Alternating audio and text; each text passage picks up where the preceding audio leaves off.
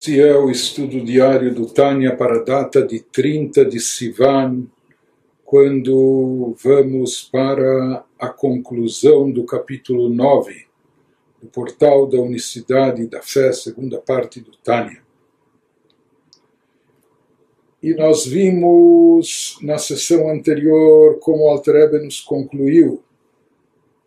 Concluiu nos dizendo que o método e esquema precisos meio dos quais ocorre tal emanação e fluxo, são conhecidos pelos eruditos da Kabbalah.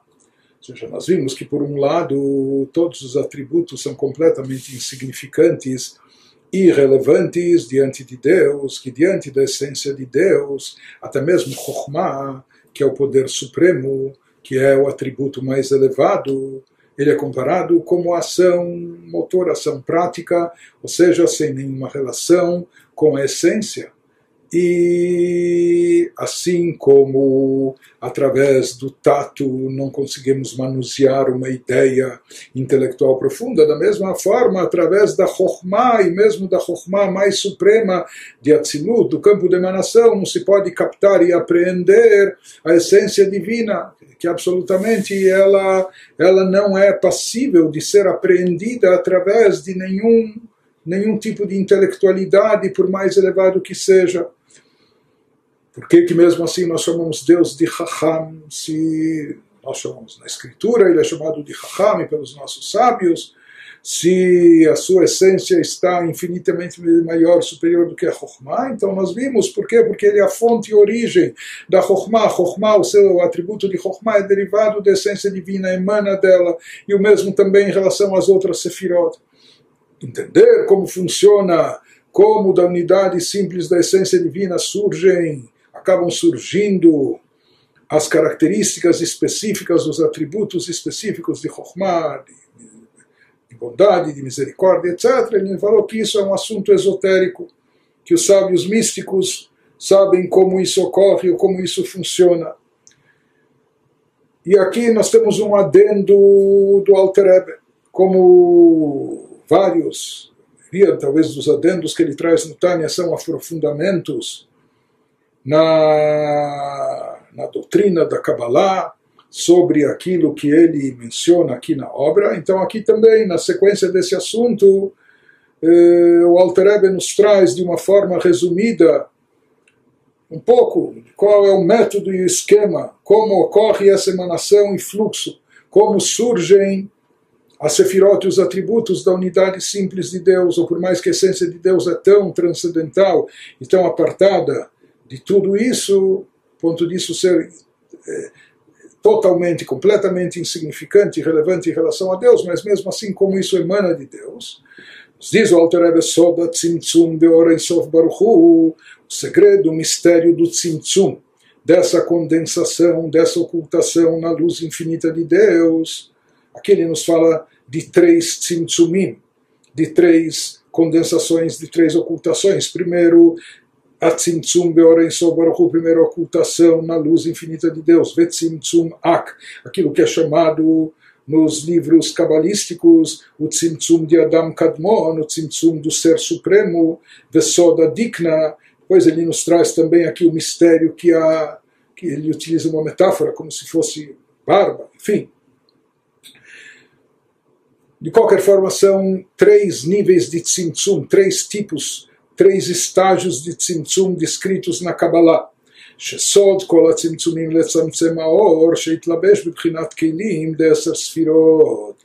Ele nos diz que o mistério, o segredo, o objetivo que há por trás de todos esses tzimtzumim, de todas essas condensações, ocultações, retrações da luz, consiste em condensar e ocultar a luz divina infinita para que ela possa se revestir, para que ela possa eh, se enredar nos chamados Keilim, nos chamados recipientes das dez Sefirot, quando esses, por assim dizer, ou por assim chamar recipientes, já têm alguma característica específica. Então, para poder a luz a luz original infinita de Deus chegar a se revestir nesses recipientes.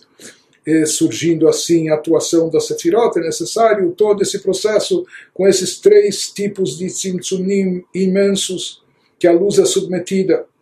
Portanto, ele nos diz, o, aqui o Alter está nos explicando que tanto a Chokhmah, a sabedoria, como os atributos de, de, de bondade, de misericórdia, misericórdia de Deus, eles emanaram da, de Deus. Isso seriam as Sefirot, e as Sefirot são chamadas de Keilim como recipientes para captar essa luz divina. Para que essa luz divina, uma vez que ela é infinita, ilimitada e simples, sem qualquer característica e definição, para que ela possa se fazer presente, para que ela possa se revestir na Sefirot, nesses atributos através dos quais vai ocorrer a regência do universo, através dos quais Deus rege o universo. Isso ocorre, como nós falamos, luz é infinita, ilimitada, simples, sem características. Como que de repente vai ter uma característica de Chokhmah, mesmo que seja uma Chokhmah infinita, mas é Chokhmah e não outra coisa. Ou bondade ilimitada, mas é bondade e assim por diante. Então ele nos diz, isso ocorre através desses tzimtzumim, dessas ocultações e condensações intensas, às quais é submetida a luz infinita especificamente aqui ele nos mencionou, de acordo com a Kabbalah, três tzimtzumim, três três etapas, três tipos de tzimtzumim. O primeiro tzimtzum seria aquele que ele chama de tzimtzum Orensov Baruch a condensação, ocultação da própria luz infinita de Deus, conforme explicado muito em resumo aqui, conforme explicado na Kabbalah, se diz que da luz infinita, conforme estava presente antes do tzimtzum, diante dessa luz, essa, ou seja, essa é uma luz infinita de uma outra dimensão, de um outro nível completamente, onde nem existe a possibilidade de surgirem mundos que aparentem ser aos seus próprios olhos criaturas apartadas, ou mesmo que não sejam ainda as criaturas, mas só emanações ou sefirot, mas em relação a essa luz original eh, que, que predominava eh, de forma evidente antes do surgimento do mundo, então nem isso é possível de surgir, nenhum, nenhum vestígio, nenhuma margem de emanação de qualquer coisa. Né? Que tudo é incomparavelmente distante enfim, da, da, da, dessa luz. Portanto, essa luz infinita de Deus que havia antes do Tzimtzum é uma luz completamente superior e que não se aplica a mundos, etc.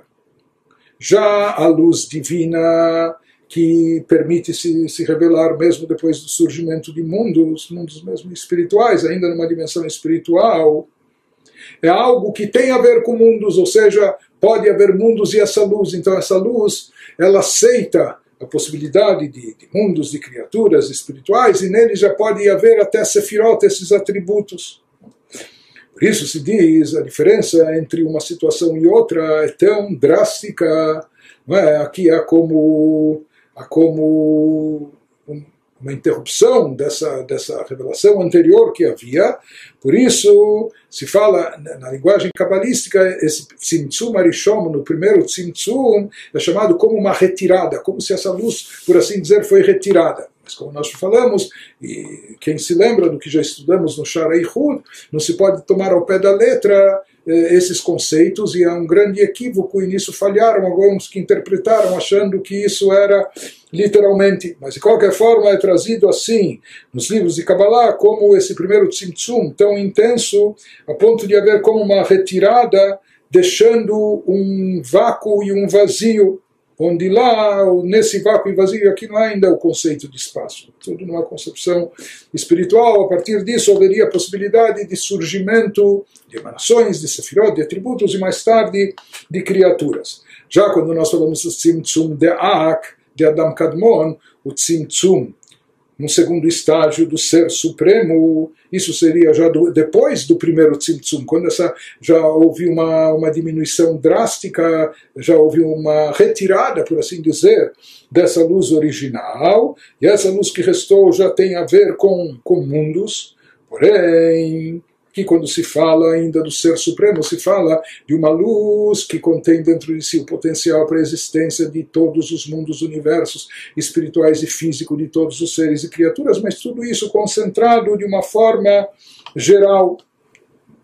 Eles ainda não existem na prática de uma forma específica, mas só de forma geral existe esse potencial latente para que permita o seu, seu surgimento. Isso ele nos diz em seguida há um segundo estágio, esse tzimtzum, mesmo em Adam Kadmon, chamado Ser Supremo, ou seja, que se possibilita a chance de começar a surgir e existir de forma, de forma específica todos os seres que vão emanar e as criaturas, começando pelos atributos, etc. Mais tarde vem o terceiro estágio só da Dikna, que é uma diminuição ainda mais intensa dessa luz infinita, mais um encobrimento, etc. E ele, apenas ele, esse, esse terceiro Simsum, é que vai dar origem e possibilidade do surgimento das dez Sefirot e do revestimento dessa luz que sobrou após todas essas condensações e ocultamentos, eh, que elas sejam enredadas e revestidas nos chamados recipientes que vão dar origem a sefirot específicas de Chabad, Chagat, Nehi, Chochmah, Binadat, Chesed, Gurat Tiferet, e assim por diante. De qualquer forma, ele nos fala que é somente depois de todos esses simsunim, depois de todas essas condensações, ocultações conforme descritas na Kabbalah, é que essa luz divina infinita pode se revestir nos atributos específicos na Chokhmah, etc. E agora, baseado no que foi exposto acima, ele volta àqueles ensinamentos do Maimônides, que aparentemente no início do capítulo 8, que aparentemente a gente viu que depois dessa exposição parece não coadunar, que no momento que a gente demonstrou e estabeleceu que a essência divina é tão transcendental, é tão elevada, que até mesmo a Chokhmah, o atributo mais elevado e supremo, insignificante diante dela. Então, como dizemos que Deus está unificado com a Chokhmah, com o Chesed, com etc., aparentemente isso, é? a essência de Deus é muito mais elevada do que isso. Então, como se aplicam as palavras de Maimônides? Quando Maimônides falou que ele é o conhecedor, ele é o conhecido, ele é o conhecimento em si, ou seja, que o conhecimento é, é, está plenamente unificado com ele, como nós vimos que o mesmo se aplica a todos os atributos, não só ao conhecimento. Então, baseado no que nós vimos agora, nós não poderíamos dizer isso. Porque ele, a essência de Deus, é tão transcendental, como nós falamos, que está completamente apartada, completamente é, acima, infinitamente superior a todas as dez sefirot, mesmo no campo da emanação, etc. Então ele nos fala. Diz, sabe quando se aplicam as palavras de Maimônides, que ele está unificado, ele, o conhecimento é uma coisa só, etc. Somente depois de todos esses tzimtzumim, depois de todas essas condensações, essas retenções, essas, eh, esses encobrimentos e ocultações, somente depois que a luz infinita de Deus se revestiu nos Keilim, nos chamados recipientes da Sefirot de Chabad e outras mais em Atzilut. As Shayach Lomar, apenas então se aplicam as palavras de Maimônides. Mashkatavarambam, Rua Yodea, Veu Amadá, Rua Yadua, Ubidiat Atzmo que ele é o conhecedor, ele é o conhecimento, ele é o conhecido e através do conhecimento de si próprio ele, que ele abarca e conhece a tudo. Seja, esse, esse, esse conceito da unificação de Deus com o conhecimento, ou com a sabedoria, ou com outras sefirot, se aplica apenas quando nós estamos nos referindo ao reflexo da divindade, conforme se encontra presente na sefirot, depois de todos os simsumim, depois de todas as condensações e ocultamentos. Apenas então nós dizemos que aquela luz, que é derivada da essência divina, se unifica com a Sefirot de forma plena e integral. Então, aí apenas então as palavras do Rambam se aplicam ou seja, isso só pode ser dito quando Deus, por assim dizer, desceu, a sua luz divina foi processada, condensada até, através do Simsumim para chegar aqui até os seres existentes. Apenas então é que nós podemos dizer que ela está unificada com Deus quando ela se encontra em Atzilut. Aí então, quando existe esse revestimento nos chamados recipientes da Sefirot de Atzilut, aí nós podemos dizer que Deus é o conhecimento, que Deus é o conhecido, o próprio objeto conhecido, ele conhece a partir de si próprio, e assim por diante, e não com conhecimento externo, dependendo de outros, enfim. Uma vez que a vitalidade presente em tudo, inclusive na Sefirot, é derivada da, da energia divina que é proveniente da sua essência. Ficha de atzilut neshama. Quando com a Kabbalah ele fala, é sabido que os recipientes de Atzilut, eles acabam mais tarde também se convertendo em alma e energia vital para os mundos inferiores, abaixo de Atzilut, os mundos de Briah e Etzirah, da chamada criação, formação e ação, etc. Ou seja, que essa energia vai sendo processada e vai prosseguindo, diminuindo e etc., até chegar às nossas criaturas. Isso são assuntos esotéricos, místicos da Kabbalah. Então, então e apenas então se aplica essa afirmação do Maimônides nesse estágio, nesse estágio inferior, nós podemos dizer que Deus, quando ele limitou a sua luz para se revestir com a Sefirot, ele e a Sefirot são uma coisa só. Aval blitzimtzum ve'albashanal, mas sem esse encobrimento e ocultação, sem esse revestimento mencionado acima, de fato é, é, incorreto até dizer que ele é o conhecimento, ele é conhecido, que Deus o conhecimento são uma coisa só, como nós falamos, quando nos referimos à essência de Deus, a essência original, a essência transcendental, isso está completamente acima e mais elevado que o conhecimento, que a sabedoria e que todos os outros atributos. Porque Deus não pode ser definido, porque toda definição é, limita é limitativa, é limitante, portanto, Deus não pode ser nem definido, nem limitado, nem como conhecimento, nem como sabedoria. Deus nos livre porque a sua essência é muito mais que isso, infinitamente mais do que isso. Ela lemala mala iluiraba denketz. Ele está infinitamente superior a tudo isso, a filho mebchinat vegeder chokhmah, não só em relação ao conhecimento, mas mesmo em relação a chokhmah, que é o poder mais sublime. At bebchinat chokhmah nechshavet etzlo barach, que bebchinat asiyah gashmit, a ponto da própria chokhmah, que para nós é o mais elevado, em relação a Deus é considerado como uma ação insignificante. Voltando às palavras do texto do, do, no final do capítulo 9, então, daqui nós vimos, a partir do que foi exposto acima, que por um lado, Deus na sua essência não pode ser caracterizado, não pode ser definido, delineado em qualquer definição nas definições da Sefirot, não pode ter qualquer associação, nem mesmo com os chamados atributos. Por outro lado, uma vez que esses atributos são derivados dele, emanaram dele, da sua essência, e mesmo quando emanados, continuam unificados e integrados com ele, né? daí a ponto da gente poder dizer que ele e os atributos são uma coisa só. Baseado nisso, é algo ambivalente aqui, não é? é para alguns pode parecer contraditório, mas é algo paradoxal, tem que saber conciliar mas é algo complexo, profundo e místico. Por isso ele nos diz: Behine em lanu esek banistarot. Achaniglot lanu lehamin emunah shleima. Deiu vegarmo ichad. Pode parecer eh, intelectualmente difícil de entender isso, nos diz o Alter não só que parece difícil, é difícil, e não só que é difícil, é impossível a nível intelectual captar isso.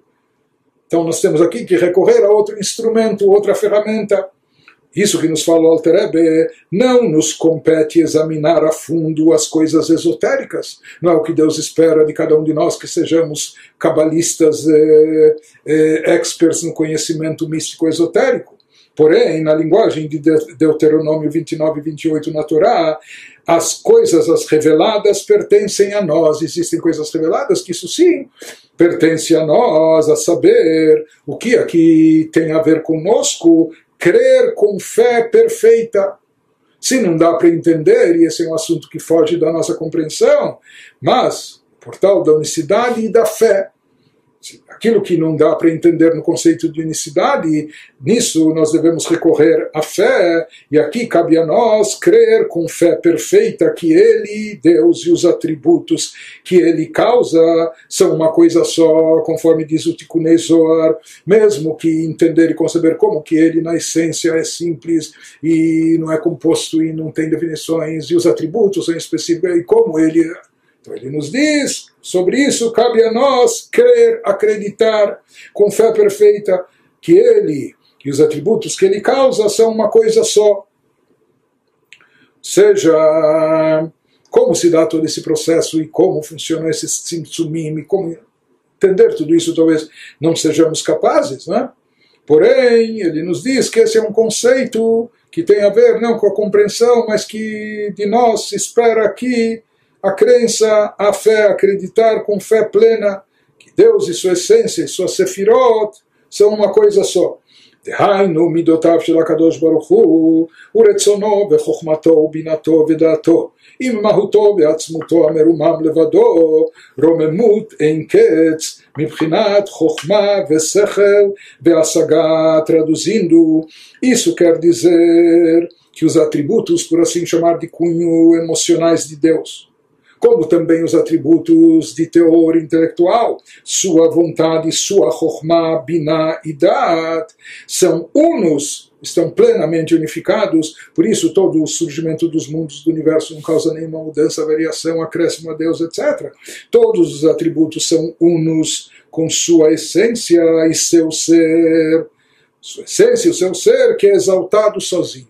Deus, na sua essência, ele é exaltado, mas ele está, por assim dizer, sozinho. Na sua essência, é uma, como nós falamos, uma essência simples. Lá ele está sozinho, significa que não há divisões, não há compartimentos, não há definições. Uma unidade simples. Não é?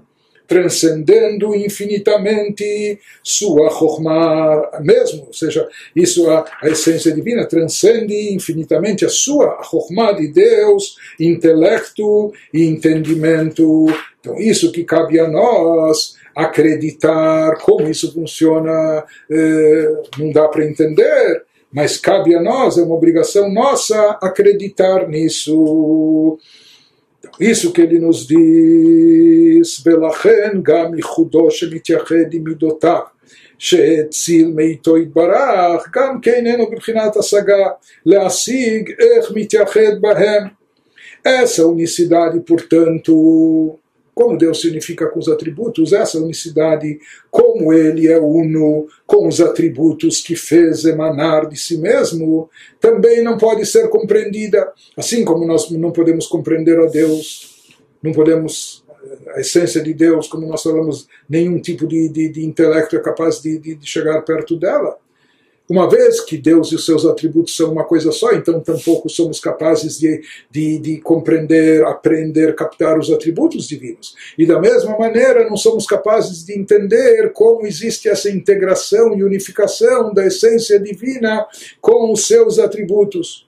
Desde que Deus é tão transcendental, está acima do intelecto e da compreensão, também a sua forma de unificação com a Sefirot, com seus atributos, é algo que foge à nossa compreensão, a qualquer tipo de compreensão. Então ele nos diz eh, essa unicidade, portanto, como ele é uno com os atributos que faz emanar de si mesmo, também não pode ser compreendida. Não nos é possível entender como ele e seus atributos são uma coisa só, isso não é algo que cabe na nossa cabeça, no nosso intelecto. Por isso, aqui tem que se recorrer à fé. ולכן נקראו מידותיו של הקדוש ברוך הוא, שהן הספירות. בזוהר הקדוש, רזה דמהמנותא, שהיא האמונה שלמעלה מן השכל. Por isso, de fato, ele nos explica, e assim conclui o capítulo 9, os atributos de Deus, que são as sefirot, são chamados no, segredo, no sagrado Zohar, segredo da fé. Como o sagrado Zohar chama a Sefirot, o segredo da fé, visto que sua unicidade com ele, a unicidade da Sefirot, com a essência divina, como nós falamos, é uma questão de fé suprarracional, não é uma questão eh, intelectual, mas sim uma questão suprarracional de uma fé, exige aqui uma fé transcendental. Por isso, de fato, no Zohar, as Sefirot são chamadas de Raza de Memnuta, o segredo da fé, ou seja, não é só compreender, mas captar, assimilar o conceito da Sefirot, é algo que tem a ver com fé, o segredo da fé. Ou seja, isso é algo suprarracional, algo transcendental e que só pode ser captado e absorvido pelo ser humano, não através de intelecto, por mais genial que seja, mas sim apenas e tão somente através da fé.